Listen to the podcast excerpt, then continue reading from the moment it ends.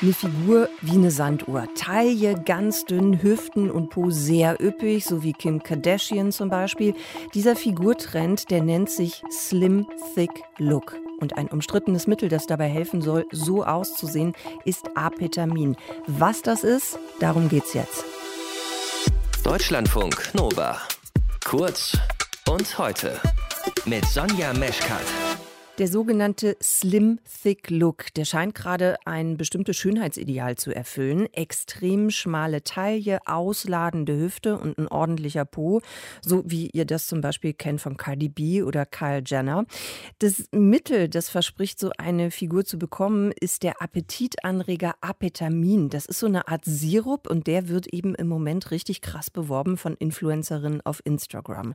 Und zwar so krass, dass der britische Gesundheitsdienst NHS NHS von Instagram gefordert hat, das bitteschön zu unterbinden, weil Apetamin gesundheitsschädlich sein kann. Was ist das für ein Mittel? Ich habe darüber gesprochen mit Florence Randria Narisor, auch bekannt als Dr. Flojo bei YouTube.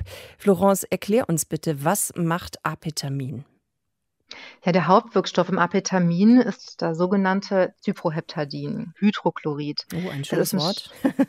sehr schönes Wort. Das ist ein Antihistaminikum, also ein Stoff, der dem Histamin im Körper entgegenwirkt. Histamin ist dafür zuständig, dass, wenn wir eine Allergie haben, plötzlich die Nase läuft, die Augen tränen oder wir Juckreiz bekommen. Der wird aus den Zellen freigesetzt und dann gehen diese Symptome los und das unterbindet das Cyproheptadin.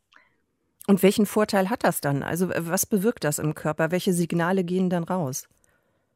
Das bewirkt letztlich, dass eben genau dieser Stoff einmal blockiert wird. Deswegen wird das Cyproheptadin-Hydrochlorid eingesetzt, zum Beispiel bei der Nesselsucht. Also das sind ja, wenn man so Quaddeln auf der Haut bekommt oder bei anderen allergischen Reaktionen zum Beispiel, dann wird es eingesetzt.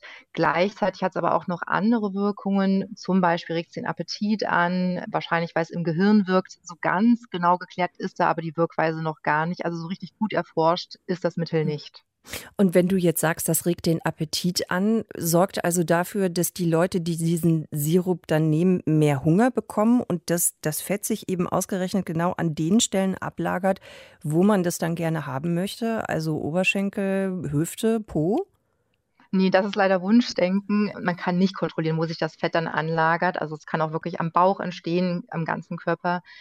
Deswegen, diese Sache kann man leider nicht beeinflussen. Aber genau, es wirkt eben darüber, dass man viel, viel mehr Hunger hat, viel mehr Appetit hat und mehr isst. Hm. Aber genau damit wird ja geworben, dass man eben mit diesem Apetamin diese besondere, spezielle Figur bekommt. Das heißt, das kann gar nicht allein über dieses Mittel funktionieren.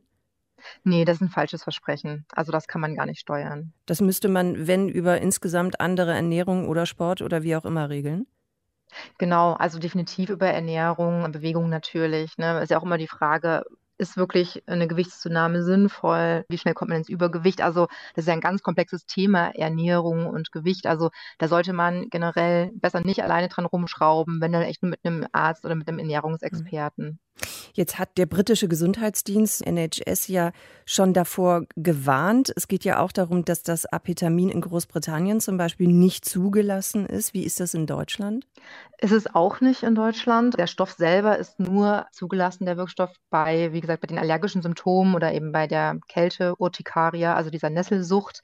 Es wird auch wieder mal beschrieben, dass es eingesetzt wird zum Appetit anregen, zum Beispiel bei Menschen mit Magersucht oder mit anderen chronischen Erkrankungen oder wenn sie mangelernährt sind. Aber das ist tatsächlich nicht der Hauptpunkt. Aber man müsste es dann, wenn ich dich richtig verstehe, das wäre etwas, was man auf Rezept bekommt und nicht etwas, was jetzt einfach so frei zugänglich, was ich mir irgendwo im Internet bestellen kann. Genau, ganz wichtig. Also nur auf ärztliches Rezept, nur nach ärztlicher Untersuchung und Rücksprache und auf gar keinen Fall als Live-Produkt irgendwo im Internet mhm. bestellen. Wenn ich es jetzt trotzdem irgendwo bekomme und du hast ja jetzt schon geschildert auch, wofür es eigentlich eingesetzt wird, würdest du denn sagen, grundsätzlich die Finger davon lassen, weil zum Beispiel die Nebenwirkungen zu stark sind? Ja, in jedem Fall. Also wirklich da auch mit Eigengebrauch rangehen. Es kann wirklich gefährlich werden. Was ganz häufig ist, ist, dass die Menschen wirklich so eine Fatigue-Symptome bekommen, also ganz starke Müdigkeitserscheinungen, total schläfrig werden, dass sie Probleme mit der Verdauung haben, ihnen wird übel, sie haben Schwindel, sie zittern, bekommen zum Teil Krämpfe. Kopfschmerzen, Hautausschläge, also das ist eine ganz lange Bandbreite. Die Blutzellen können sich verändern, Sehstörungen können auftreten, die Gelenke können anschwellen. Man kann Probleme mit den Nieren bekommen und die Leber kann zum Beispiel auch versagen. Also das sind wirklich keine Banalitäten, die da auftreten können.